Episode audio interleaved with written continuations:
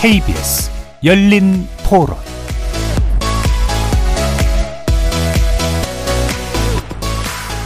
여러분 안녕하십니까? KBS 열린 토론 한상권입니다. 긴장 수위가 높고 가면서 뭐 연평도나 뭐 위기감이 높아지는 거 생각이 되는데 강온 정책을 병행하는 게 좋을 것 같다. 대신 강 대 강으로 치닫더라도 대화 시도는 계속 해야 되지 않나. 본인들의 어떤 강함을 대외적으로 나타내기 위한 쇼라고 하긴 좀 그렇지만 가벼운 느낌으로 생각하게 되는 것 같아요. 우리가 강하면 돼요. 도발하는 즉시 자기는 망한다 하는 그 인식을 심어주는 게 제일 필요해요. 강한 자만이 살아남는 세상 아닙니까? 우리한테 뭐 바라는 게 있으면 그렇게 해서 또 우리가 계속 뭐 죽어 하다 보니까 그게 일상이 돼서 그냥 또 찔러면 뭐가 나오겠지 이런 생각을 가지고 하는 것 같아요. 결국은 진보와 보수와의 갈등을 하나의 노리는 면도 있지 않을까 싶기도 하고요. 늘 그래왔고 또 우리나라에서 잘 대처하니까 그렇게 전 걱정스럽진 않은데요. 강경하게 해야 될 것 같고 그러면서도 대화는 항상 해야 된다. 싸워서는 될 일은 아니다 하는 거는 기본적으로 가지고 있지 않습니까? 거리에서 만난 시민들의 목소리였습니다. 새해 들어서 남북한 간의 긴장 수위가 한층 더 높아지고 있습니다. 지난 5일 북한이 서해 북방 한계선 일대에 200발이 넘는 포를 집중적으로 퍼부었고요. 우리 군도 여기에 대응해서 400여 발의 포를 쏘았습니다. 그리고 그 이튿날도 그 이튿날도 어, 북한의 포격이 계속 이어지면서 총 사흘간 서해안 일대에 포격이 예, 울려 퍼졌습니다. 지난해까지 미사일과 정찰 위성을 쏘아 올리면서 한반도의 안보 불안을 야기했던 북한이 이제는 다른 차원의 도발을 감행하고 있는 것 같습니다. 아쿠아일로에 놓여 있는 남북 관계 2024년에는 어떻게 흘러가게 될까? 오늘 세 분의 전문가를 모시고 신년 북한 포격 도발의 의미와 올해의 대북 정책 방향에 대해서 논의해보는 시간 갖도록 하겠습니다. KBS 열린 토론 지금 시작합니다. 살아 있습니다. 토론이 살아 있습니다. 살아있는 토론, KBS 열린 토론. 토론은 라디오가 진짜입니다. 진짜 토론, KBS 열린 토론. 오늘 토론 함께 해주실 세 분의 전문가 소개해드립니다. 김종대 정의당 전 의원 나오셨습니다. 안녕하세요. 안녕하십니까. 박원곤 이화여대 북한학과 교수 자리하셨고요. 네, 안녕하십니까. 안녕하십니까. 태영호 국민의힘 의원 자리해 주셨습니다. 예, 안녕하십니까. 네, 반갑습니다. KBS 열린 토론 문자로 참여하실 수 있습니다. 샵 9730으로 의견 남겨주실 수 있습니다. 단문은 50원, 장문은 100원의 정보 이용료가 있습니다. KBS 일라디오의 모든 프로그램 유튜브에서도 함께 하실 수 있습니다. 북한이 연초부터 3일 연속으로 어, 서해안 NLL 일대에서 포격 도발을 해왔습니다. 어, 특히 신년부터 뭐 그것도 적대 행위를 좀 금지하자 이렇게 약속했던 완충지대를 향해서 보란 듯이 포를 쏴댔는데 어, 신년 연하장처럼 찾아온 어, 북한의 메시지 과연 무엇이라고들 생각하시는지요? 어, 먼저 태의원님부터 들어볼까요?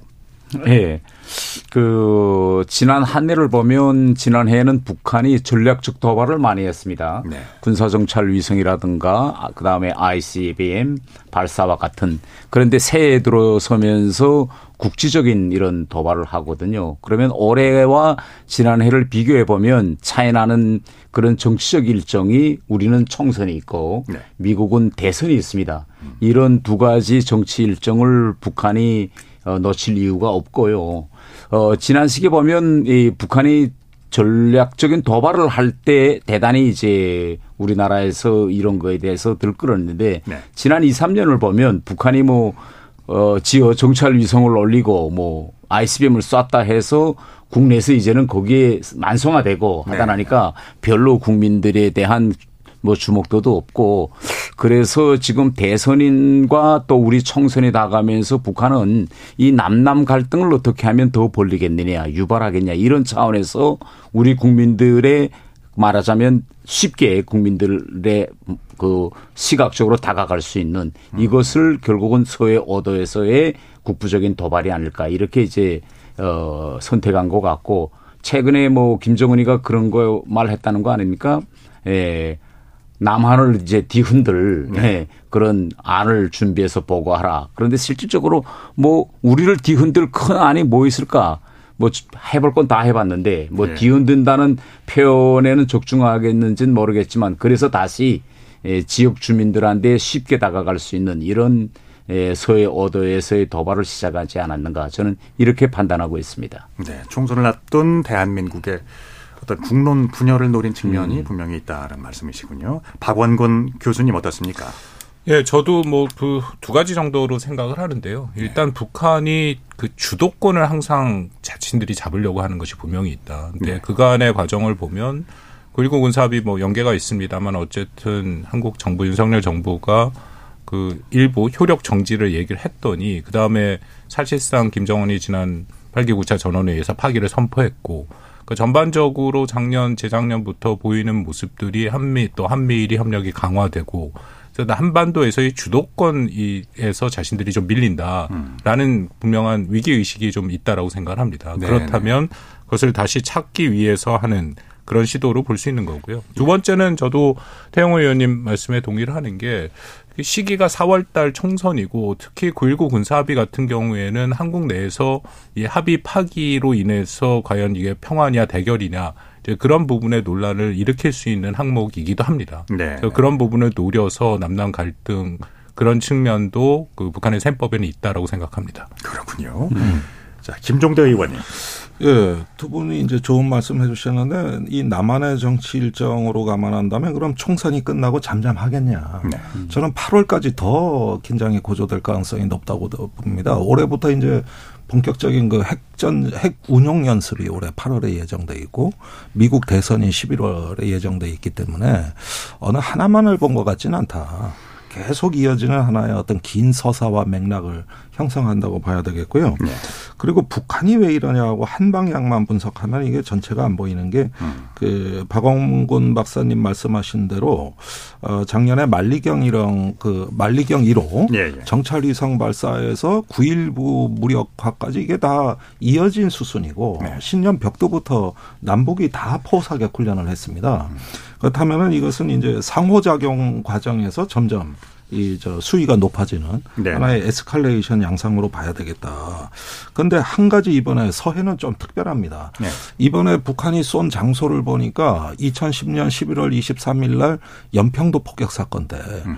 그쏜 개머리 진지에서 또 사격을 했더라고요. 예. 그리고 해안포를 주종으로 하지만은 그 후방에는 장사정포가 배치돼 있습니다. 그리고 우리 측이 쏜 화기도 보면은 그 전차포도 있지만 K9 자주포를 쐈거든요. 아. 그러니까 이 양상은 연평도 포격 저, 저 사태 당시에 그 저기 장소와 화기가 거의 동일합니다. 그러네요. 그러니까 이 어, 특히 그 연평도 일대 어, 덜게는 백령도까지가 이 남북 간의 정치적 급소라고 할 수가 있고 여기가 바로 전쟁의 발화점이라고 볼 수 있기 때문에 네. 지금 만약에 어떤 그 이후의 사태 여하에 따라서는 예전의 연평도 포격전 이상의 음. 어떤 고강도 충돌에 이런 어떤 그 가능성, 위험성을 이제 남과 북이 공히 그 지금 체감하고 있지 않은가 하는데 저는 깊은 우려를 갖습니다. 올해 안으로 음. 그러면 그 지난 13년 전의 사건이 재발될 가능성도 충분히 있다고 보시는 겁니까? 아, 그런데 그렇게 재발되는 것이 아니라 당시만 하더라도 이제 어떤 포와 포, 이 동종 동량의 무기끼리 그 교전하고 빨리 종결이 됐지만 네. 어 최근의 양상을 보면 합동 전력이 대거 동원되는 양상으로 해서 막상 충돌이 벌어지면 더 위험합니다. 이제 뭐 드론이라든가 해안포라든가 음. 장사정포라든가 예. 이런 여러 가지 무기를 합동으로 이렇게 그 동원하는 이런 어떤 그 전투 준비 태세는 남북이 다 돼 있어요. 네. 그리고 지금 그 사이에도 연평도 포격전 이후에도 우리가 서북 해역 그 요새화 사업을 진행했습니다. 그러니까 무기의 양과 화력의 성능이 높아져 있기 때문에 음. 그걸 북측도 알고 있거든요. 그러면 계산을 하죠. 과거와 같은 양상으로 하지는 않고 더 어떻게 보면 손 씻고 충격은 강하게 이렇게 줄 수 있는 방법도 강구하지 않을까 이런 점에서 대비가 필요합니다. 저는 2010년 연평 포격의 그런 교훈이 그 이후에 한미가 거기에 대해서는 철저한 대응을 했기 때문에 오히려 북한에 대한 억제력이 더 높아졌다라고 생각을 합니다. 우리 김정리 의원님 너무 잘 아시겠지만 그때 북한이 사실상 우리는 자주포로 대응을 했는데 그들은 방사포, 우리로 말하면 다연장포를 쐈죠. 예. 거기에 대해서 원점을 정확히 파악을 못했고 한미가 그 한국이 그리고 그러기 때문에 거기에 동종 동량 무기인데 사실상 동종 동량 무기가 아닌 상태에서 저쪽에 훨씬 북한이 압도적인 전력으로 우리를 타격을 했기 때문에 2016년 이후에 한국과 미국이 같이 국지 도발 공동 대비 계획이라는 걸 만들어서 지금 14년 지난 현재까지도 원점 타격 능력과 실시간 대응 능력을 훨씬 강화시켜 놨습니다. 네네. 그렇기 때문에 북한이 그런 내용을 알기 때문에 이전같이 연평도 포격 같은 형태의 그런 식의 국지 도발의 가능성은 오히려 저는 좀 낮아졌다. 그거보다는 북한이 어, 원점을 쉽게 알 수 없는 회색 지대에 아까 말씀 드론도 약간 그런 형태로 갈 수 있는 거고 섞어서 하죠. 섞어서 하는 그런 네. 혼합전이나 회색 지대 쪽이 좀 더 강화 있고 그래서 오히려 한미가 지금 현재 상황에서 NLL이 저는 위험하다라는 거에 동의합니다. 특히 네. 통신선을 북한이 지금 완전히 다 막아놓은 상태이기 때문에 우발적 충돌이 확전될 가능성도 있다라는 것은 우리가 대비를 해야 되는데요. 그것을 대비하는 방법 중에 하나는 한미가 거기에 대해서 확실한 막강한 억제력을 갖고 있다는 것을 현시 보여주는 것이 저는 중요하다고 생각합니다. 예, 아니, 한 말씀만 덧붙이면, 예, 그 다음에 예, 드리겠습니다. 저기, 김여정이 이제 7일 날 전날 쏜 거는 저 모의 발파 연습을 한 것인데 남측에서 포를 쏜 줄 알고 호들갑을 떨었다고 이렇게 비난하고 조롱하지 않았습니까? 네. 근데 이게 남측의 관측 능력을 지금 보고 싶은 거거든요.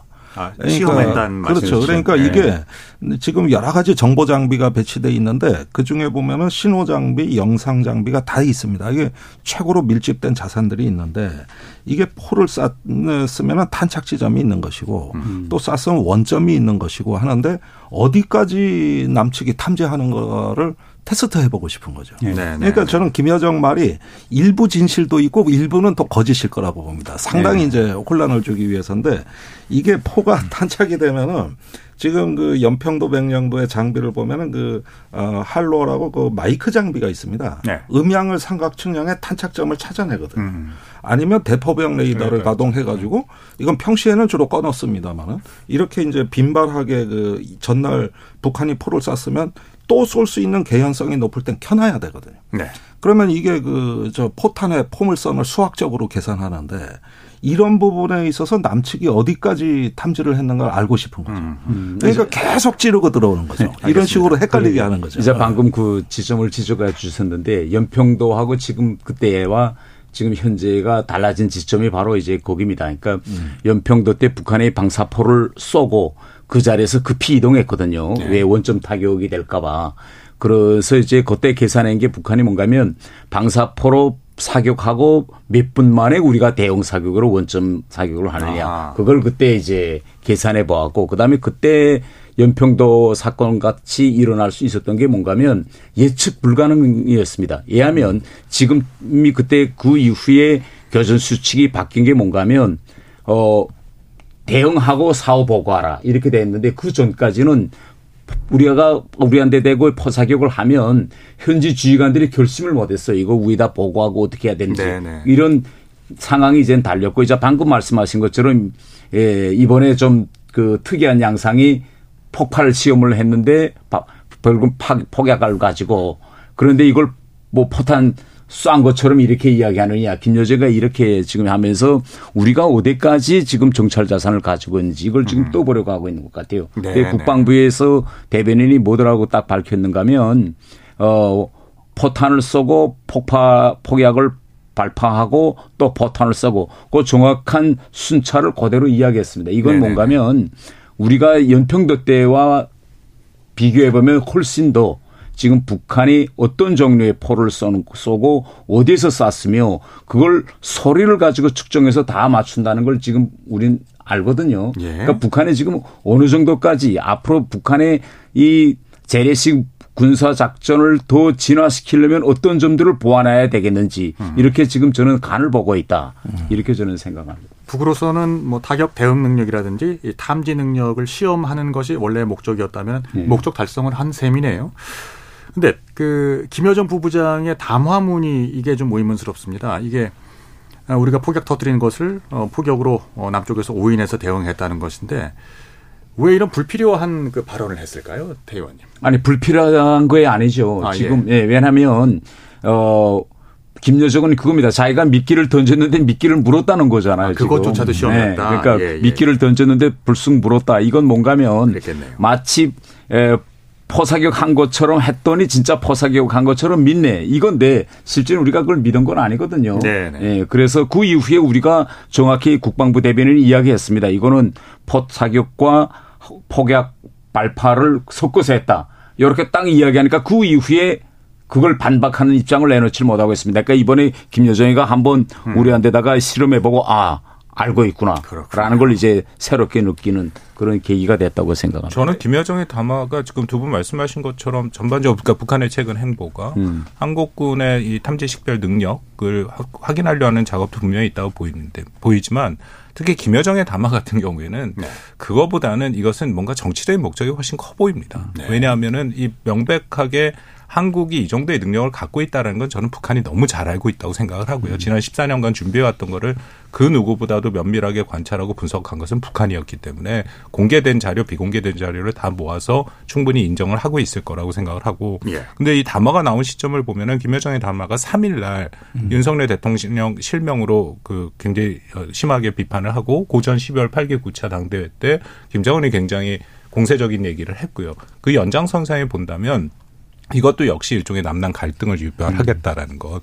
특히 일부 한국에서 벌써 그런 내용들이 나오긴 했습니다. 이것은 네. 과연 우리 군, 군이 제대로 판단한 것이냐 음. 의심이 된다. 그러니까 일종의 음모론을 퍼뜨리겠다라는 생각을 갖고 음. 있다라고 보이거든요. 네. 그 4월달 총선이 없다면은 그것에 대해서 아 과연 그럴까 하는데 이게 총선이라는 게 있고 또 9.19 군사합의라는 것이 아까 말씀드린 것처럼 한국 내에서 일정 수준 논란이 될 수도 있는 거기 때문에 알겠습니다. 저는 그 틈을 타고 들고 있다라고 생각합니다. 네, 자꾸 총선을 강조하시면은 그 총선 때 판을 뒤흔든다면 누가 보더라도 야당이 손해 보고 여당이 이익을 보는 구조인데 그렇게 되면은 일단 야당은 일단 이걸 감수해야 될 입장이거든요. 일단은 이제 그 주제는 잠시 후에 자세히 좀 다뤄보도록 하겠고요. 네.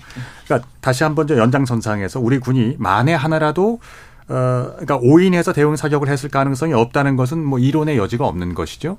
지금까지는. 아 그런데 그 오인의 대응 사격이라는 게 뭔가면 이번에 북한이 어 포사격을 했는데 북한 쪽으로 NLL 북한 영내에 다 떨어졌습니다. 그런데 우리 군도 그걸 보고 있기 때문에 NLL을 넘지 않는 한 네. 우리가 북한 쪽에다가 대응할 사격을 할 그런 이유는 없기 때문에 음. 예, 이것이 뭐 확전으로 넘어간다 이런 가능성은 저는 적다고 생각합니다. 오해 여지가 전혀 없는 게 탈착 예. 지점이 서해 음. 해상 분계선 7km에 떨어졌다라는 것 그리고 몇 발인 것까지도 정확히 다 확인이 됐기 때문에요. 알겠습니다. 거기에 대해서 원점까지 밝히면 우리 또 정보 탐지 자산이 너무 드러난 거기 때문에 예. 얘기를 안 하지만 분명합니다. 이것은 오해 여지가 없다고 생각합니다. 그럼 태희원님, 우리 군의 음. 대응은 어, 어, 좀 평가하신다면 적절했다고 보십니까? 저는 왜 적절했다고 생각하는가 하면 이번에 북한에 사흘째 연속하지 않았습니까? 그런데 네. 우리가 거기에 매번 건건이 다 대응하지 않았어요. 첫날에 했을 때는 두 배로 400발로 대응하고 그 다음부터는 우리가 건건이 대응하지 않겠다는 입장을 밝혔는데 저는 이것이 아주 옳은 전략적 저는 판단이었다 이렇게 저는 생각합니다. 대응할 때는 예. 확실하게 우리 의지를 보여주고 무시해 버릴 때는 확실하게 무시해 버리는 이런 저는 어, 입장을 취한 것이 이번에 아주 잘한 것이다 저는 이렇게 생각합니다. 김 의원님 어떠세요? 글쎄 뭐 이제 어 해역에서 교전 수칙이 그 어, 계속 단순화되고 네. 제가 가장 우려하는 건 군사 합의서가 무력화되면서 이 지역에서 이제 완충 구역은 완전히 사라졌다는 게 합참 발표 아닙니까? 네. 더 이상 군사적 완충 구역은 존재하지 않는다. 근데 이건 굉장히 심각한 사태거든요. 음. 사실 완충 구역이라는 것은 그동안 우리가 정전협정을 통해서 한국 전쟁의 재발을 막고 70년간 평화를 유지해온 거는 DMZ라는 완충구역과 어, 한강 하구의 중립수역이 존재했고 네. 이런 것들이었는데 유독 그 해역에서의 완충구역이 없었던 겁니다. 사실 NLL은 이거 정전 협정에 없는 부분이거든요. 예. 그러니까 맨날 교전이 거기서 일어나고 우발적 충돌도 거기서 일어나고. 근데 군해 등의 이제 잘잘못을 이야기하기 위해서 위험해졌다는 그 자체를 우리가 현실로서 어떻게 받아들일 거냐 하는 문제예요. 사실 이 9.19 군사 합의에서 제가 제일 유념하는 대목은 제 3조인데 거기에 이제 북방 한계선 인근을 어, 우발적 충돌을 방지하고 평화로운 어, 어업을 어, 보장하기 위해서 군사적 조치를 하기로 했다. 네. 이게 북방 한계선 NLL이라는 단어가 남북 간의 공식 문서에 들어가 있는 건 제가 알기로는 이게 유일하다고 생각이 됩니다. 그러니까 북한도 NLL을 인정했다고 얘기해도 될 정도로 네, 네. 그 정도로 이 3조가 갖는 가치가 정말로 지대하게 우리한테는 아주 그 큰 의미를 가져왔는데 단순히 이제 힘에 의한 평화라고 해서 북한을 압도한다고 해서 이 평화의 자산을 굳이 우리가 그 유실하면서까지도 어떤 군사적 대응 자체의 어떤 평가에만 지금 이야기를 할 시점이냐.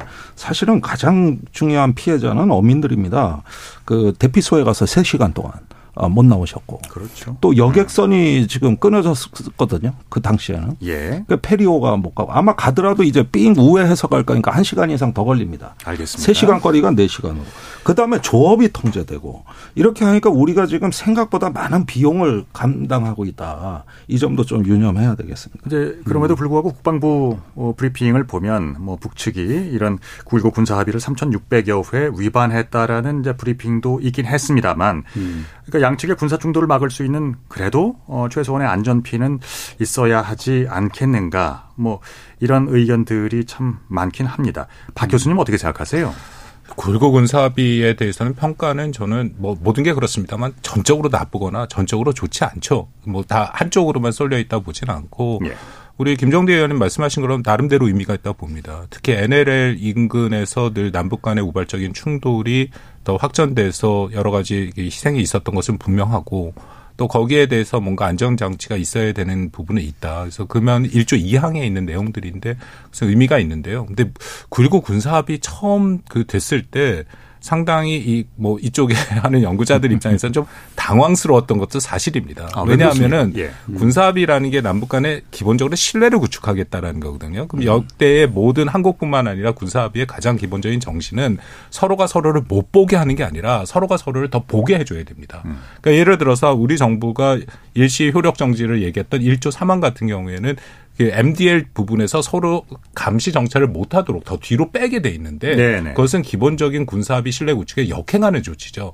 오히려 더 갖다 붙여서 상대방이 뭘 하는지를 보게 만드는 게 원칙이거든요. 그래야 의구심이 덜 들지 않습니까? 저쪽의 움직임을 우리가 봐야 되니까. 비행 금지 구역을 만들어서 음, 그렇습니다. 그 건가요? 뭐 예. 저희 서쪽 동쪽 다 금지를 해갖고 정찰을 못하게 했다라는 거.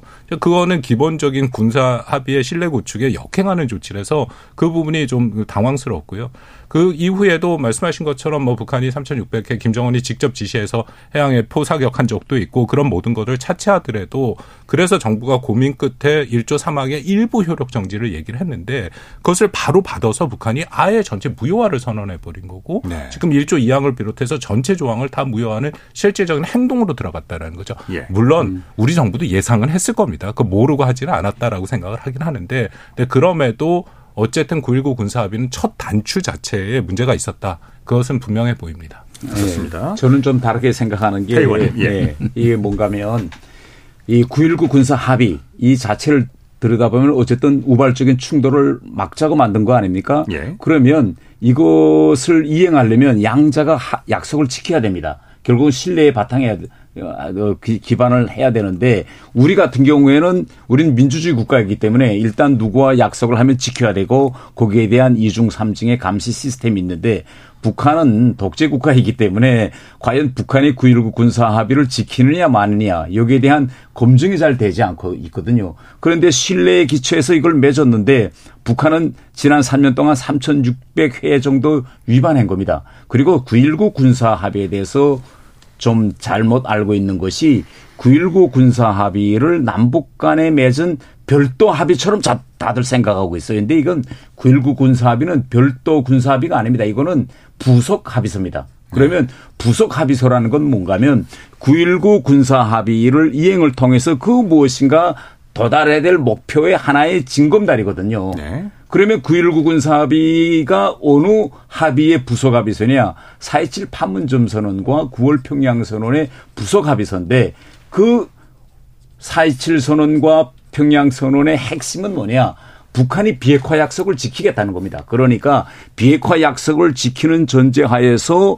재래식 분야에서 충돌 접경 지역에서 이걸 줄여 나가자라는 큰 그림이 한 조각이거든요. 네. 그런데 그 전제 조건인 파문점 선언과 9월 평양 선언을 북한이 깨버렸거든요, 먼저. 네네. 그렇기 때문에 쉽게 이야기하면 이겁니다. CEO들 사이에 결국은 서로 MN 계- 그 계약을 체결했는데 그게 깨져나갔어요. 그런데 기본 전제가 깨졌다. 깨졌죠. 그런데 예, 지금 예. 그 밑에 계열사 사장들은 지금 야 이건 어떻게 해야 되냐 우리 통합 계속 해야 되는 거냐 말아야 되냐 이걸 붙들고 지금 논의하는 이런 지금 알겠습니다. 상황입니다. 김종대 아니, 의원님 말씀 듣고 예. 다음 주제에 넘어가겠습니다. 이 부분은 예. 우리가 국제법적인 또 국제적인 어떤 규약이나 약속의 규범을 조금 북한이라는 상대에 대해 특수하게 적용하는 것 같아 제가 안타깝다. 예. 만일에 위반 횟수로 따지자면 정전협정은 200만의 양 어, 쌍방이 위반했는데 예. 그러면은 위반한 것만 갖고 따지면 정전협정은 그러면 왜 비판하지 않느냐 이거예요. 그러니까 이렇게 북한이 위반을 했다 그러면은 이 조약 저기 합의서에 비춰면은 범법자 아닙니까? 예. 그러면 범법자가 자꾸 법을 어기면 법을 없애줍니까? 그것을 수정하든지 강화하든지 아까 박원근 박사님 말씀하신 대로 문제가 있으면 그런 부분을 어떻게 수정하거나 보완해 가지고 이 규범이 갖고 있는 그 자체로서의 가치를 이걸 강화할 수 있는 방법을 그 모색했어야 되는데 지금 3,600회 위반했다고 합니다만 사실은 그 중에 상당수는 위협이 아닙니다. 네. 이제 단순한 위반도 많단 말이죠. 그러면 위협인가 아닌가를 판단해서 이것을 북한으로 하여금 더 어떤 규범적인 구속이나 어떤 강제력 또는 어떤 그 압박감을 가질 수 있도록 조금 더 창조적으로 이거를 자꾸 운영할 생각을 해야 되는데 일부만 그 저기 저 우리한테 불리하다 그래서 일부만 무력화를 해버리면 국가 간의 규범에서 제가 알기로는 이미 다 정상 간에 사인이 된 건데 일부 무력화는 사실은 그 상상하기가 어렵습니다. 그것도 북한하고 또 그것도 합의를 해야 되는 거거든요. 네. 그러니까 결국은 이것은 이제 어, 이 규범의 어떤 효- 효력이 완전히 무력화되면서 전면 파기로 가는 사실상의 길에 접어들었다. 다음 주제를 점에서 좀 안타깝게 예, 생각하죠. 넘어가야 될 것. 같아요. 시간 관계상. 음. 그러니까 이제 어, 북한과 한국의 어, 대한민국에 대한 그 북한의 기존의 어떤 동포애를 갖고 한 결의로서 통일의 대상으로까지 여겼던 혹은 표방했던 어, 이런 입장에서 대한민국에 대해 이제 헤어질 결심을 단단히 한 것 같습니다. 어, 적대 국가 뭐 이런 표현이 나왔죠. 어, 한반도의 두 국가를 이제 북한이 선언한 셈인데 이제 그렇다고 해서 어, 선대로부터 내려온 어떤 이제 유훈, 뭐 통일 정책 이런 것들도 포기했다고 볼 수 있는 것인지 태 의원님 어떻게 생각하십니까? 그 이 적대 국가라고 이제 결국은 특수 관계를 부인하고 이제는 국가 대 국가로 가자 이거 아닙니까? 네. 예. 그런데 이러한 북한의 움직임은 이미 지난해부터 시작됐습니다. 그러면 무엇이 동기가 돼서 북한이 이제 지난해부터 대한민국이라는 표현과 남조선이라는 표현을 혼용하기 시작했는가 하면 북한에서 핵 무기를 선제적으로 사용할 수 있는 핵 무력법을 만들어내면서부터 대한민국이라는 표현을 쓰기 시작했습니다. 네네. 그러면 핵 무력법에 어떤 내용이 있는가 하면 핵무기 사용 원칙이라는 게 제 5조에 있는데 예. 그 5조에는 비핵 국가들을 향해서 핵무기를 선제적으로 사용할 수 있다. 국가들이라는 표현이 나옵니다. 예. 그러면 남북 간의 지금 관계를 보면 잠정적으로 형성된 특수 관계지 국가 간의 관계가 아니거든요. 그러면 남 우리 하- 남한을 향해서 핵무기를 쓰자고 하면서도 특수 관계니까 쓸 수 없는 이런 상황이고 북한의 행정 구조를 보면 아직까지도 남한과의 남북 군- 교류나 협력을 다루는 건 통전부에서 하고 있고 국가 간의 관계는 외무성이 하고 있는데 지난해 불쑥 북한이 우리 기업인의 방북 우사조차 고절하면서 이제부터는 국가 관계로 가기 때문에 이건 통전부가 다룰 일이 아니다. 외무성이 다룰 일이다. 지요 우리 개별적인 민간인의 방문조차도 이제는 국가 간의 관계로 정립하자. 이렇게 지금 나오고 있거든요. 그래서 모든 걸 보면 지금 얼마 전에 북한 외무성 어, 최선희 외무상이 통전부에 가서 다 모아놓고 통폐합 정리하기 위한 회의까지 했다는 거 아닙니까? 북한은 당 국가입니다. 당 국가는요, 당이 행정에 와서 해를 지도하고 지도할 수는 있어도 행정이 당에 쳐들어가서 뭐 이젠 우리한테 폐합이라 이건 전례가 없던 일입니다. 결국은 다시 뒤집어서 우리가 다시 이야기하는 건 뭔가 하면 이것도 역시 핵 선제 사용을 합법화하기 위한 그런 수순으로 가기 위한 이런 조치가 아닌가 저는 이렇게 보고 있습니다. 대한민국도 핵무력 사용의 대상이 될 수 있다는 그렇죠. 예, 핵무력법에 네. 의해서. 김종대 의원님. 예, 뭐 일리 있는 말씀이신데 이제 크게 보면은 김정은이 노동당 전원회의에서 얘기한 걸 이제 교전 중인 두 개의 적대 국가다 이렇게 남북 관계를 규정했고 또 그 이면에는 어 핵에 관한 한 행동의 자유가 있는 핵보유국이다. 이 두 가지로 자기들의 어떤 그 국가 성격을 재규정한 것 같아요. 네. 이제 한반도에서 민족주의가 국가주의로 이렇게 전환이 됐다는 얘기인데 사실은 이것은 어 여차하면은 이제 동족이라든가 통일의 동반자로서의 한국의 입장을 고려하지 않고 타격할 수 있다는 의미가 되겠습니다. 그러니까 아, 한반도의 전 영토, 우리 대한민국의 전 영토에 대해서 일단은 어떤 공격할 수 있는 결기까지도 내비쳤다는 점에서는 이건 상당히 심각한 문제입니다. 그래서 어, 일단은 국가 대 국가 관계라면은 어떤 국가로서의 조약, 협정 또는 어떤 국 국가 간의 어떤 외교 관계 수립이라든가 이런 걸 통해 가지고 또 그 나름대로 저는 평화 질서를 만드는 방법도 있다고는 봐요. 네네. 또 진보 일각에서도 그걸 주장하시는 분들이 실제로 있습니다. 예. 그래서 이런 부분들이 어떤 그런 외교적이고 어떤 관계 설정의 어떤 그 미래를 내다봤다기보다는 핵을 앞세워서 남의 남한에 대해 가지고 동족으로서의 어떤 그 존중이나 동정심 없이 어 어떤 국가의 어떤 그 어, 공세적인 어떤 네. 어, 이런 어떤 핵을 사용할 수도 있다는 이런 어떤 의미로 보이기 때문에 이것은 사실은 제가 보기에는 70년 분단의 역사에 있어 가지고 가장 지금 중요한 분수령을 맡고 있다. 그런 점에서는 저는 굉장히 안타깝게 생각하고 진보에서 통일운동 하시는 분들이 많아요.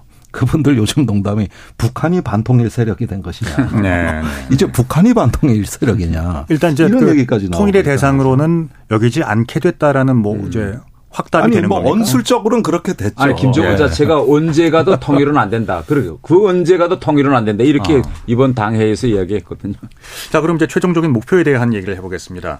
뭐 이제 북한이 어떤 뭐 핵을 포기하고 체제 보장을 받고 경제적인 이득을 얻고 뭐 이런 이제 조건보다는 어 이제 동등하게 핵 보유국의 지위를 인정받고 군축 협상 테이블에 미국 앞에 이렇게 동등하게 서겠다라는 의미인지 그러니까 그들의 어떤 예측 어려운 지금까지의 도발과 발언과 이런 정책들이 향하는 최종 목적지는 뭐라고 생각하십니까? 박 교수님부터 말씀하시죠. 그 전체적으로 저는 이게 새롭지는 않습니다. 왜냐하면 북한의 원래 목표는 그들의 표현에 의하면 영토 완정이죠. 특히 이것을 굉장히 노골화해서 노동강 규약에 냈고 8기 9차 전원회의에서 김정은이 직접 다시 얘기를 한 것처럼 핵 무력 그들이 표현한 핵 무력을 활용을 해서 남한 한반도 전체를 통일하겠다라는 그 목표를 갖고 있다라는 것이고요. 네. 그리고 동족을 내세워 민족을 내세워서 얘기를 하지만 이거는 사실 한국도 마찬가지고 북한도 마찬가지고 각각의 내세우고 있는 통일 방안과 실제와는 굉장히 차이가 있었다라는 것입니다.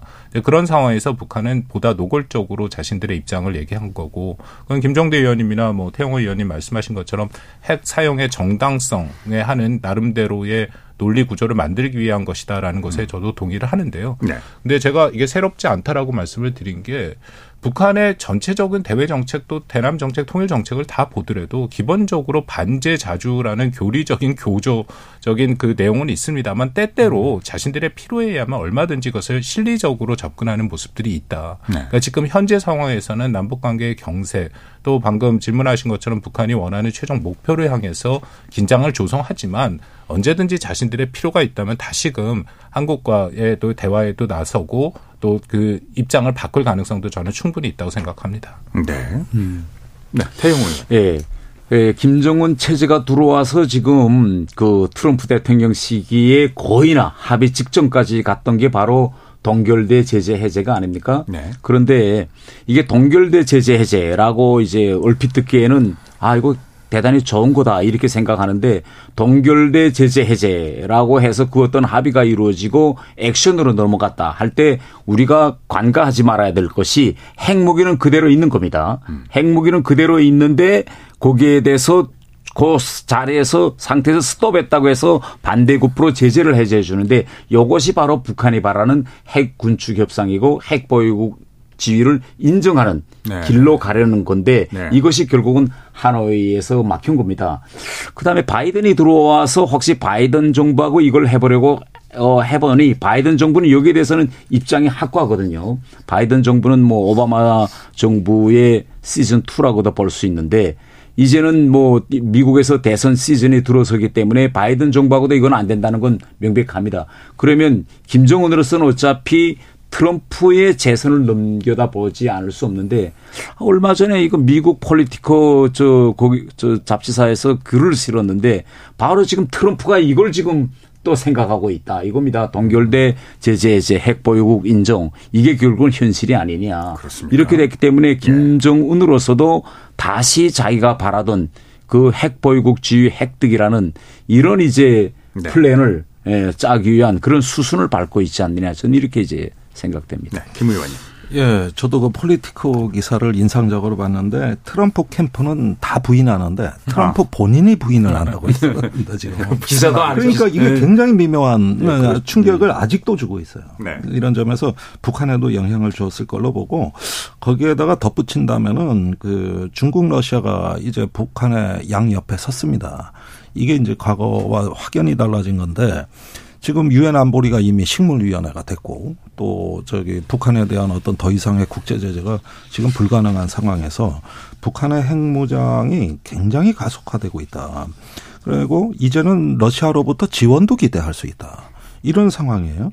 그러면은 지금에 와서 보면은 동결이라는 게 그렇게 무용한 것이 아니라 어떤 면에서는 북한이 그 가속화되는 것에 어떤 맥을 끊어주고 어떤 급격한 그 저기 핵무장의 어떤 촉진의 요인을 다소 좀 완화시키면서 일단은 시간을 번다는 점에서 과거의 동결 협상은 그 나름대로는 의미가 있었다고 봅니다.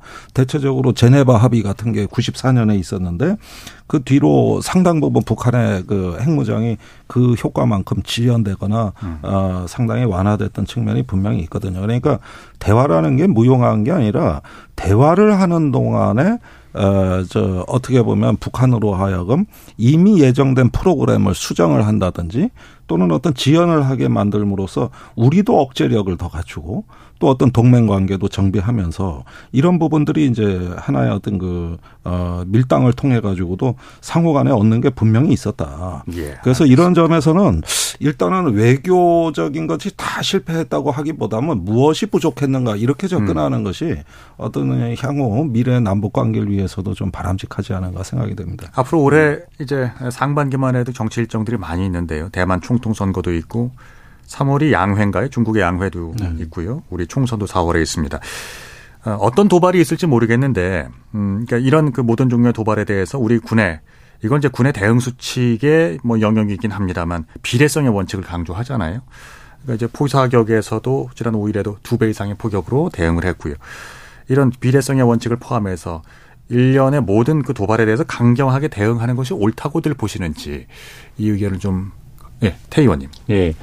그 우선 첫째로 다음 북한의 도발이 어디서 어떤 형태로 일어나겠냐 이건 대단히 예측하기 지금 힘들다. 저는 뭐 이 방금 이제 뭐 연평도 뭐 서해에서 도발이 있지 않을까 이렇게 생각했는데 저는 항상 북한을 보면 이 우리가 전혀 생각지 못했던 그런 이제 방향으로 나올 거다 이렇게 생각하고 방금 이제 비례성 원칙을 이제 말씀하셨는데 저는 윤석열 정부가 들어와서 대북 정책에서 가장 잘한 것이 비례성 대응 원칙을 지키고 네. 또 보여준 겁니다. 왜냐하면 북한이 미사일을 이제 울릉도 앞바다에다가 쐈거든요. 그러면 여기에 대해서 우리가 바로 비례 대응의 원칙에서 우리도 북한 수역에 대고 쐈고 그러니까 더는 그런 일이 없었습니다. 그다음에 북한이 무인기를 이제 정말 우리 상상을 초월하게 서울 수도 상공까지 거의 용산 대통령실 근처까지 왔다가 가지 않았습니까? 이런 상황이 됐을 때 우리도 똑같이 우리 무인기로 이제 북한 휴전선 지 일대를 돌고 나왔거든요. 유효했다고 보십니까? 그렇죠. 그래서 저는 네. 이렇게 한 것만큼 대응해 주면 북한도 그런 도발을 할 때 딱 느낄 겁니다. 이 정도 하면 요 정도로 되돌아오겠구나. 음. 이렇게 저는 예측 가능성을 보여주는 것이 결국은 평화 유지에서 가장 효과적인 방법입니다. 네. 김종대 의원님. 그러니까 역설은 바로 이런 것이죠. 그 저기 비례성의 원칙을 하기 위- 확인하기 위해서 북이 더 많이 도발한다는 얘기예요. 그러니까 이 정부 들어와 가지고 어, 무언가 우리도 어, 단호하게 대응하면서 북에 보여줬다 그랬는데 그러니까 이런저런 테스트 할 게 점점 많아지고 그러다 보니까 각종 도발이 굉장히 많아졌습니다. 테스트가 계속 될 거라고 예, 보시는 그렇죠. 거예요? 그렇게 네. 보면은 이것이 이제 그 항상 원 억제라는 건 정교하게 계산이 되는 것이 아니라 심리적인 게임이고 또 이 우리가 갖고 있는 억제력을 과신하게 되면은 우리도 큰 실패를 경험할 수 있습니다. 네. 그런 면에서 이 지금의 어떤 비례성에다가 이제 유엔사 정장 규칙에서 규정하는 거는 충분성의 원칙이거든요. 그러니까 동종 동량의 무기 체계로 대응하되 메시지가 전달이 됐느냐. 여기까지 따져서 좀 정확하게 대응을 하라는 것이죠. 그리고 이게 확전 방지 장치입니다. 자꾸 뭐 비례성의 원칙 하니까 강경하게 대응하는 거라고 오인을 하는데 오히려 확전을 자제하기 위해서 제한하는 그 조치가 유엔사 정전식 교정 규칙입니다. 그러면은 지금 뭐 그 끝까지 강력하게 즉각 응징을 한다 하면서 일단 어떤 그 전쟁의 위험을 우리가 불사하면서까지도 어떤 북에 대해 가지고 반드시 어떤 굴복을 얻어낸다고 하는 것보다는 이 교정 규칙에서 정한 비례와 충분의 원칙을 충분히 숙달하고 그걸 통해서 확전을 방지할 수 있는 이런 지혜로운 대응으로 군이 숙달이 돼야 되는 것이죠. 네. 그래서 이건 분명히 단호한 대응을 강조하는 게 아니라 확전의 장치다. 이 점 확전 방지의 장치다. 이 점을 다시 한번 강조해 드립니다. 다른 의견 있으십니까? 뭐 제가 보기에는 예. 북한이 그 보여줄 수 있는 형태의 도발은 분명히 거기에 대해서 적절하게 우리가 동종 동량이 됐던 비례성과 충분성의 원칙에 그래서 대응이 가능하다라고 보는데요. 네. 북한이 그러기 때문에 오히려 저는 심각한 그 도발은 어려울 것이다. 예를 들어 연평도 2010년처럼 직접적으로 우리 영토를 타격해서 우리 민간인 희생을 내는 것은 어려울 것 같다라고 생각이 되고요. 그거보다는 원점 타격이 실시간 어려운 형태의 이른바 회색지대. 그러니까 2010년 천안함 폭격, 폭침 같은 것이 이제 대표적인 것 중에 하나겠죠. 그것은 우리 자유민주주의 국가이기 때문에 우리는 누가 이것을 소행을 했는지가 적합한 절차를 통해서 확인이 돼야 되는데 북한은 그런 게 필요 없다라는 것이고요. 네. 그래서 근데 또 너무 걱정할 필요 없는 게 2010년 이후에 우리가 계속해서 거기에 대한 굉장히 많은 시나리오들 또 회색지대의 도발에 대한 대응들을 하고 있습니다. 그래서 현재로서는 긴장이 조성이 되고 있는 것은 분명하지만 이 조성이 우리가 우려하는 만큼의 그 정도의 확전은 될 가능성은 좀 크지 않다 생각하고요. 확전의 가능성은 또 하나는 한미가 아까 잠깐 초반에 말씀드린 것처럼 그 공동 그 국제 도발 대응 계획이라는 것을 만들어서 굉장히 정교하게 그 단계별로 어떻게 확전을 방지하면서 우리가 전장의 우세를 끌어갈 것인가에 대한 대응도 있다. 그래서 물론 모든 게 뭐 사람이 계획한다 하더라도 넘어설 수는 있긴 합니다만 현재의 남북 간의 전력 차이, 한미 동맹의 능력을 봐서는 그렇게 우려할 필요는 없다고 저는 생각합니다. 알겠습니다. KBS 열린 토론 함께 하고 계신 지금 시각 8시 3분을 향해서 가고 있습니다. 토론이 진행되는 동안에 보내주신 우리 청취자 여러분들의 의견 들어보죠. 정의진 문자캐스터 전해주시죠. 네, 지금까지 청취자 여러분이 보내주신 문자들 소개합니다. 5984님. 북방 한계선을 넘지 않은 포격이었다고 해도 그 인근에서 며칠간 포탄 소리가 끊이지 않았습니다. 해상에서 시작된 포사격이 육상에서 포사격으로 번지지 않으리란 법이 없죠. 국민의 한 사람으로 남북 간 전쟁 위협이 커지는 건 너무 두렵습니다. 4907님. 북한은 무수히 많은 도발을 하고 남남 갈등을 유발하고 있습니다. 북한의 심리전에 우리가 일일이 대응할 필요는 없지만 더 강하게 북한의 행동을 비판하고 경고할 필요는 있습니다 해주셨고요. 침묵의 강님. 북한의 포사격 도발은 국지전으로도 번질 수 있다는 점에서 위험해 보입니다. 특히 지금 남북 관계는 대화 창구조차 막혀버린 상황인데요. 서로 풀어야 할 실타래가 많은데 풀 수 있는 창구가 없다는 것이 더 위험한 것 같습니다. 관계는 나쁘더라도 대화 창구는 열어놔야 할 것 같습니다. 7284님. 부드러운 것이 강한 것을 이깁니다. 남북 사이에는 견제와 균형이 필요할 때인 것 같아요. 제주당근님. 남북 관계가 악화되면 연평도를 떠나 한반도 전체가 위험해지는 것 아닌가요? 빠르게 변하는 국제 정세 속에서 남북 간 긴장 완화를 위한 국가적인 노력이 필요합니다. 갈 길이 멀더라도 하나하나 차근차근 화합을 위한 발걸음을 멈추지 말아야 합니다. 라고 보내주셨네요. 네, KBS 열린 토론. 이 시간은 영상으로도 생중계하고 있습니다. 유튜브에 들어가셔서 KBS 일라디오 또는 KBS 열린 토론을 검색하시면 지금 바로 토론하는 모습 보실 수 있습니다. 방송을 듣고 계신 여러분이 시민 농객입니다. 계속해서 청취자 여러분들의 날카로운 시선과 의견 보내주세요. 지금까지 문자캐스터 정의진이었습니다. 상대 얘기 중에서도 맞는 얘기가 있잖아요. 그러면 어, 예, 거기까지 동감이 이루어졌으니까 그럼 또 요 다음 가시죠. 무슨 정반합, 정반합 이렇게 가야 되거든요. 이기고 지는 걸 떠나서 좋은 결론을 또 줄여내셨으면 좋겠어요. 선 넘지 않는 그런 토론. 별로 의미는 없을 것 같아도 그래도 그런 자리가 자꾸 있어야 뭐가 변화가 있을 것 같아요. 그렇게 하다가 보면 뭐라도 뭐 하나 얻어 걸리는 게 있겠지요. 시민 농객 여러분을 기다립니다. 평일 저녁 7시 20분 KBS 열린 토론. KBS 열린 토론 북한의 신년 포격 도발의 의미와 2024년 대북 정책에 대해서 이야기를 나눕니다.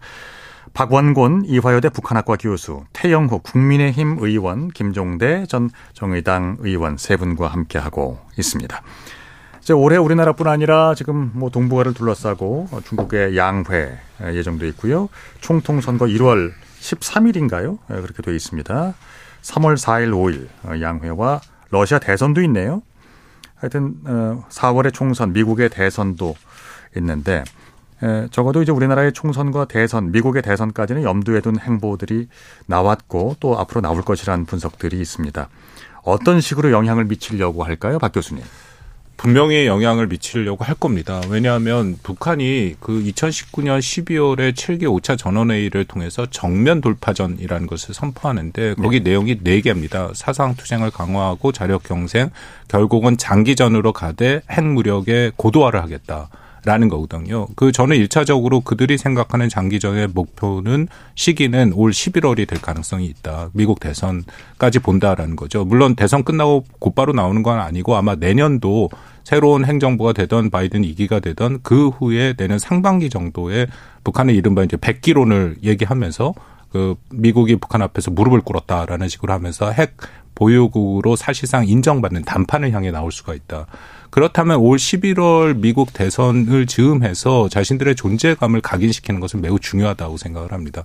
바이든 행정부가 출범해서 계속 북한에 대해서는 뭐 사실상 전략적 인내, 뭐 전략적 무시에 가까운 정책을 취하고 있기 때문에 네. 그 자신들이 확실하게 그 협상의 우위권을 지기 위해서는 그런 그 모습을 보여줘야 되고요. 거기에는 올 한 해 선택과 집중 형식으로 이미 공헌한 위성 같은 경우에 뭐 세 기를 더 발사한다고 했고요. 러시아의 도움이 있겠죠. 더불어서 미 본토 타격 능력을 가진 고체형 화성 18 형그 대륙간 탄도 미사일을 더욱더 완성시키려고 할 것이고 마지막으로 7차 핵실험까지도 저는 가능성을 배제할 수 없다라고 생각합니다. 예. 7차 핵실험까지 지금 음. 네. 생각을 하고 계시는 거군요.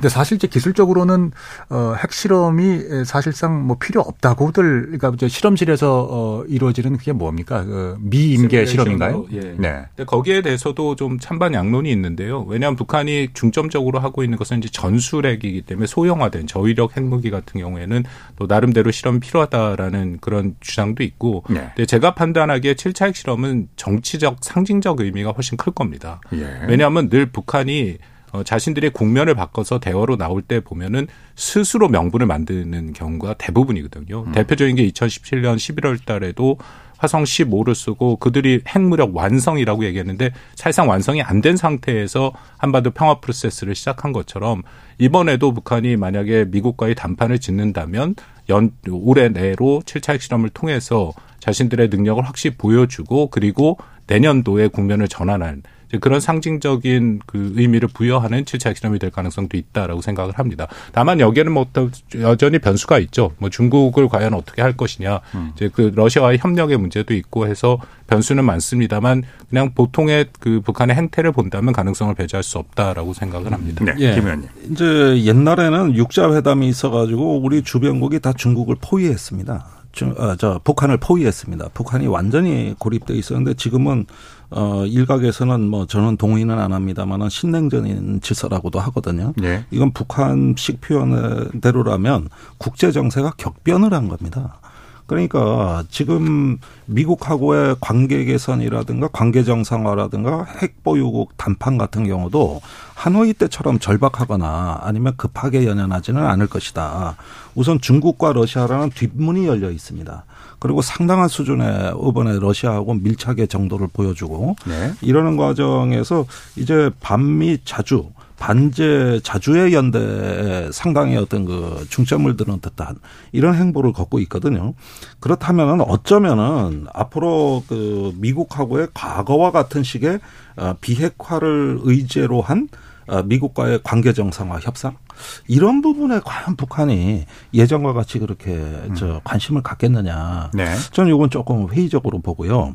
그런 부분보다는 오히려 미중 관계 격화가 되면서 대만 해협이라든가 남중국해라든가 이런 데서의 어떤 그 저기 미중 간의 어떤 긴장 지점, 지정학적인 갈등 이런 질서에 좀 편승하고자 하는 그런 쪽에 어떤 노림수를 더 많이 갖지 않을까. 이렇게 본다면 미국하고 대화는 하겠지만 아무래도 지정학적 갈등의 틈새 전략, 그 틈새에 들어가서 이 갈등에 편승하는 전략 이런 쪽으로 어떻게 보면은 좀 생각이 많이 바뀐 것도 같고 네, 그렇게 보면 지금 어떻게 보면 북한에게는 기회의 창문이 열리고 있는 거예요. 우크라이나 전쟁이라든가 이스라엘 팔레스타인 음. 그렇죠. 전쟁이라든가 또 대만 해협의 긴장이 고조된다든가 이런 갈등이 바로 북한에게 있어서는 기회의 창문으로 보여지는 것이죠. 그 북한이 예전에 아, 이제 한국의 선거 결과에 영향을 미치려는 시도를 했던 적이 있지요. 어떤 사례를 들을 수 있을까요, 태희관님? 그, 뭐, 이제 지난 시기 보면 이제 국지적인 도발 이런 거 해가지고, 에, 결국은 그 유권자들이 예, 강경 그런 보수 쪽에 이제 표를 몰아주는 것 같은 이런 그 성향이 있었는데 최근에 와서는 이게 대단히 풀기 어려운 지금 숙제입니다. 왜냐하면 북한이 그럼 이런 국지 도발을 강화한다고 해서 국민 정서가 그러면 이 안보를 중시하는 보수 쪽에 표를 몰아줄까? 오히려 북한이 지금 잘못 계산하면 평안해야 전쟁이냐 이런 프레임으로 만들어가면 오히려 북한이 바라던 그런 이제 결과가 나오지 않을 수도 있는 이런 새로운 상황이 지금 어 저는 북한이 좀 고려해야 될 상황이다. 그리고 지금 미국 대선 문제입니다. 네.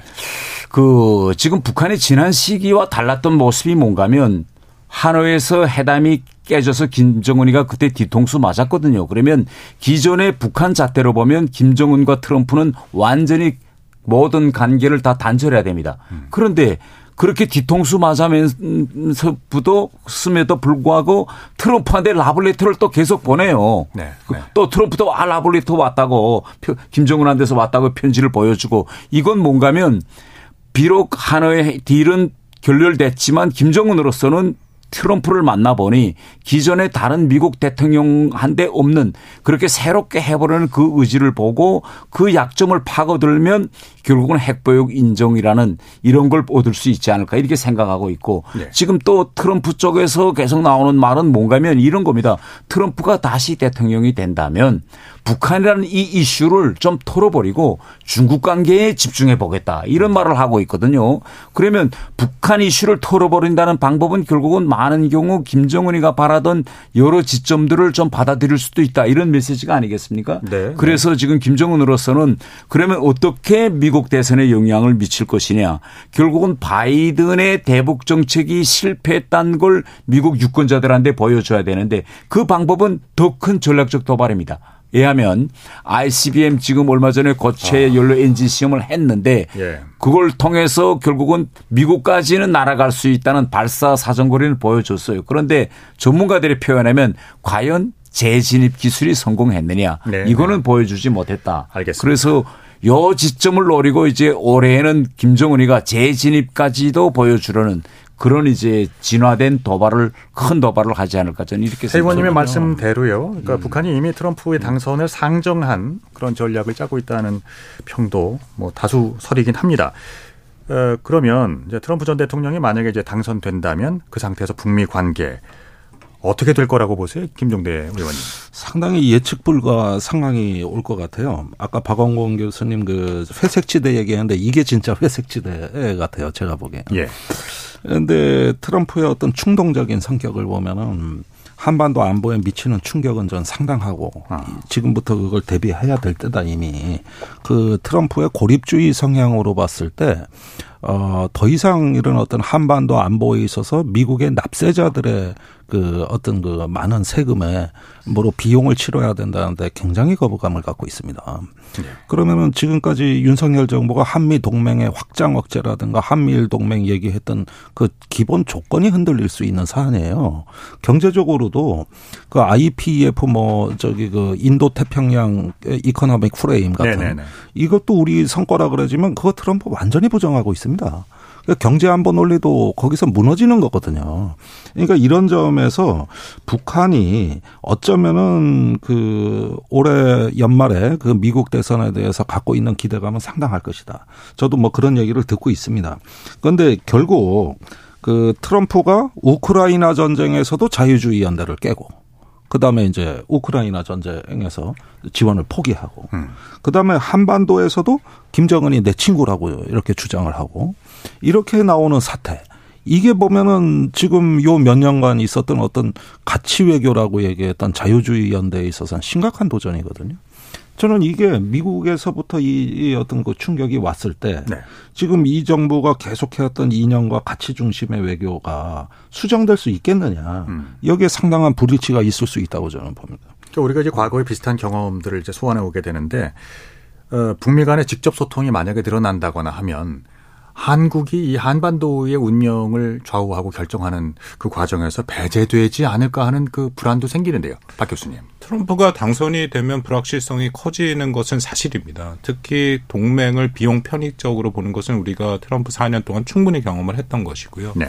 근데 다만 과연 북한 문제로 한정해서 말씀을 드리면 북한이 생각하는 만큼의 구도로 될 것이냐에 대해서는 저는 상당히 좀 유보적인 입장인데요. 네. 일단 트럼프가 이전같이 김정은과의 직접 대화에 나설 가능성은 저는 매우 높지 않다라고 생각을 합니다. 왜냐하면 한번 해봤는데 이게 잘 안 되고 음. 북한 문제라는 것은 쉽게 자신의 업적으로 삼기가 굉장히 어렵다라는 것이죠. 네. 그리고 다른 문제들이 있는 거 방금 김정대 의원님 말씀하신 우크라이나 전쟁이 있고 또 하나는 중동 문제가 있고 만약에 트럼프 2기가 출범한다면 트럼프의 개인적인 성향을 봐서 이 사람의 다음 목표는 노벨상일 가능성이 매우 높고요.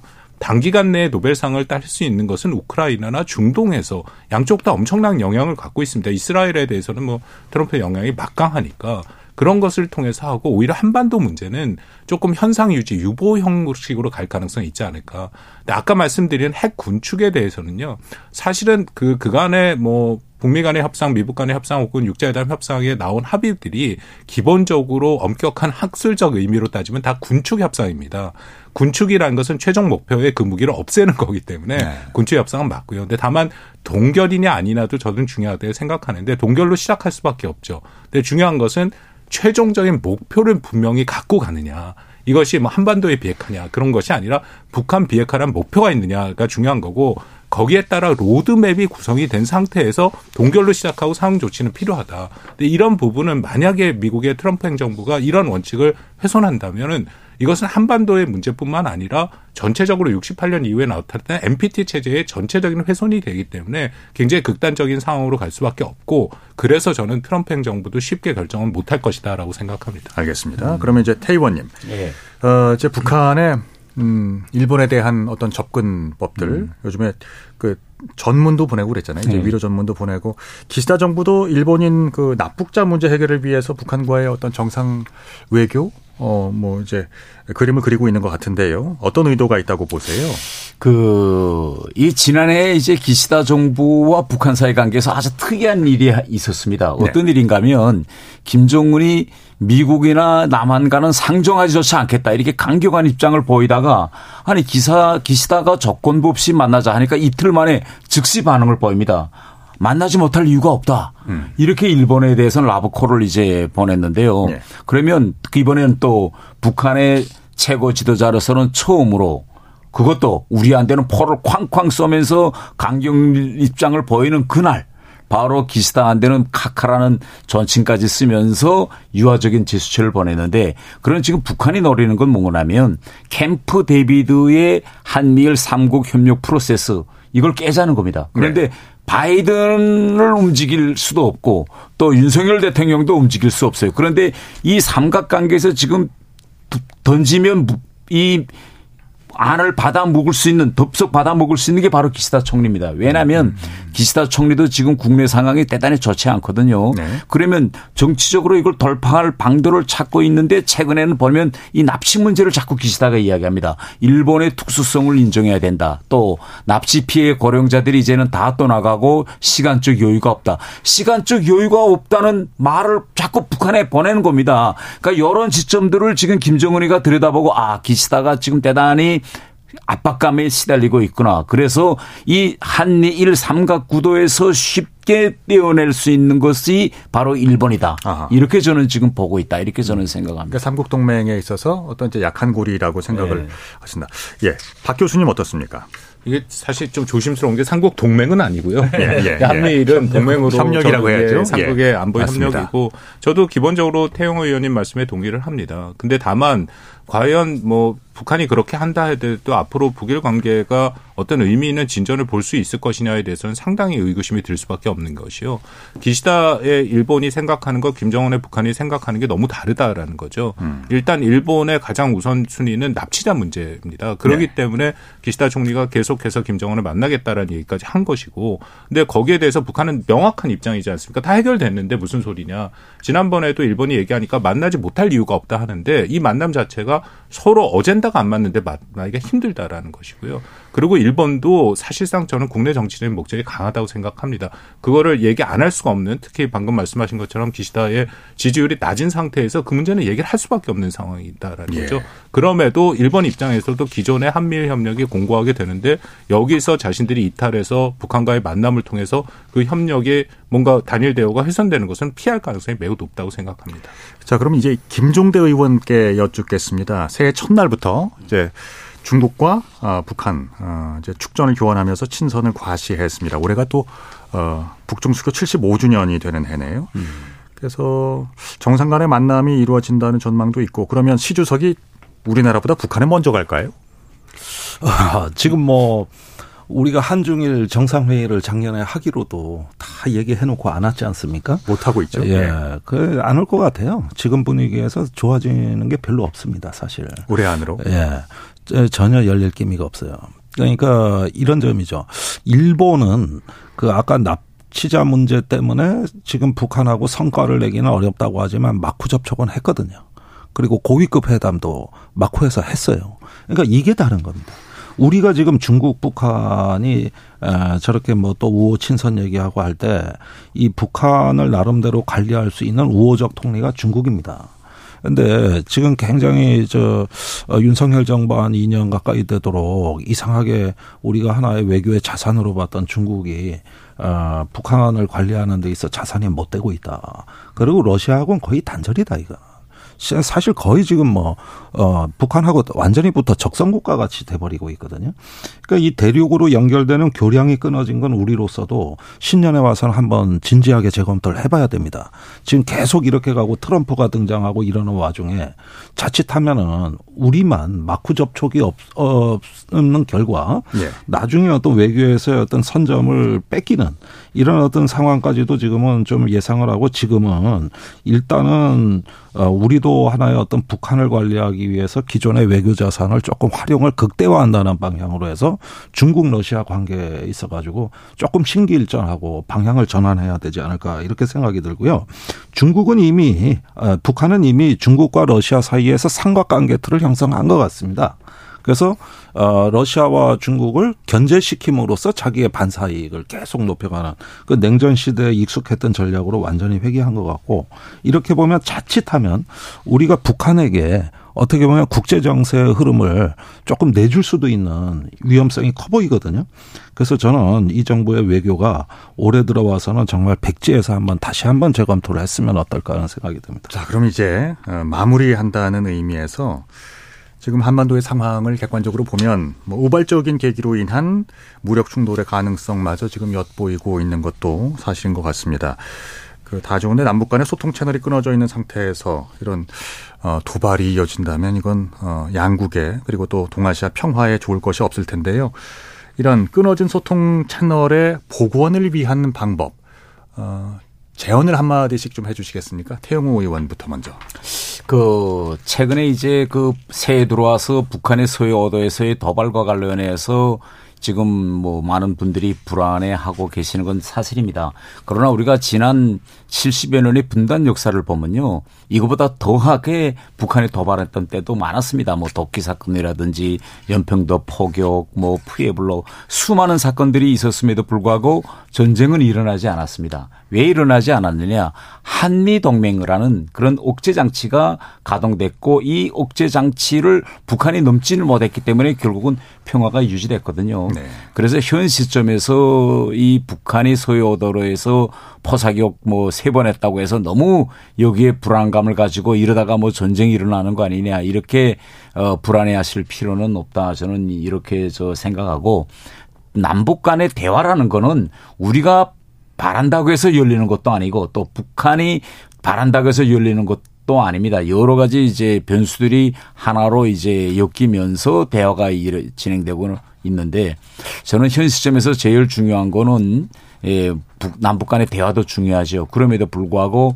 북한이 억측하지 않도록 한미 동맹의 이 굳건한 전쟁 억제 기능을 더 촘촘히 다져서 북한이 오판하지 않도록 하는 것이 저는 가장 시급한 일이다. 저는 이렇게 생각합니다. 알겠습니다. 박 교수님. 현재가 억제 국면인 것은 맞습니다. 아까 말씀드린 2019년 12월 북한이 정면 돌파전을 선포한 이래 한국과 미국 그 당시에는 다 문재인 정부였기도 하고 어떤 형태의 대화든 북한은 다 거부를 한 것은 분명하고요. 자신들의 이른바 발전권과 생존권을 선 보장하지 않는 한 어떤 의미 있는 대화도 하지 않겠다라는 원칙을 지금까지도 끌고 오고 있다. 네. 그러면서 2022년 가장 많은 수의 그 미사일을 발사하는 도발을 했고 지금까지도 그걸 끌고 오기 때문에 억제 국면인 것은 맞습니다. 그러면 그 태용 의원님 말씀대로 한미가 또 아주 확실한 그런 억제의 능력을 보여주는 것은 필요하다고 생각하는데요. 동시에 대화도 필요합니다. 이게 대화와 억제가 따로따로 국면에서 그 작동하면 안 된다고 생각을 하거든요. 예. 그래서 비록 어, 북한이 그렇게 공격적인 입장을 보이긴 합니다만 한미가 지금보다는 조금 더 적극적으로 북한에 대한 대화에 대한 그런 그 어, 어떤 그 제화, 제안들을 할 필요는 있다라고 저는 분명히 생각합니다. 알겠습니다.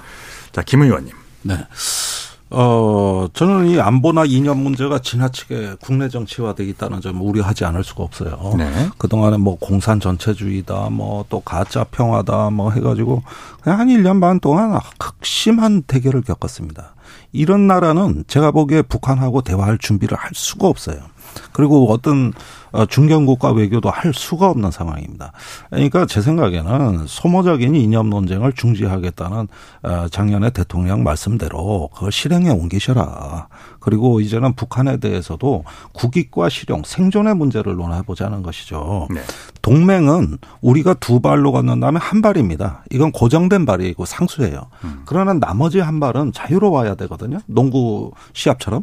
이건 이제 그 피봇이라 그러지 않습니까?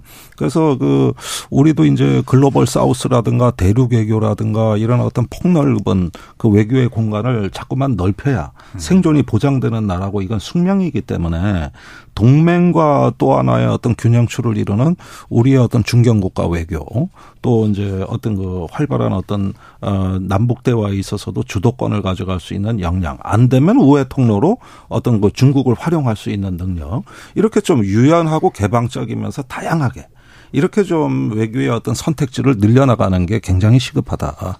그래서 동맹을 부정하는 게 아니라 그에 맞게 걸맞는 우리의 국가의 또 다른 균형추 이걸 잊어서는 안 된다는 거죠. 알겠습니다. 네. 자, 오늘 KBS 열린 토론 어, 일부에서는 신년 벽두부터 시작된 북한의 포격 도발, 그 행간의 의미, 그리고 그가 던지고 있는 메시지는 무엇인지, 우리의 대응은 또 무엇인지를 얘기 나눠봤고요. 그리고 2024년 올해 한반도와 그리고 동아시아의 분위기는 어떻게 돌아갈 것인가, 남북의 소통 채널을 강화할 수 있는 해법은 과연 무엇인가에 대해서 얘기를 나눠봤습니다. 어, 오늘 함께 해주신 태영호 국민의힘 의원, 김종대 정의당 전 의원, 박원곤 이화여대 북한학과 교수 세 분께 감사드립니다. 지금까지 KBS 열린 토론 한상관이었습니다. 고맙습니다.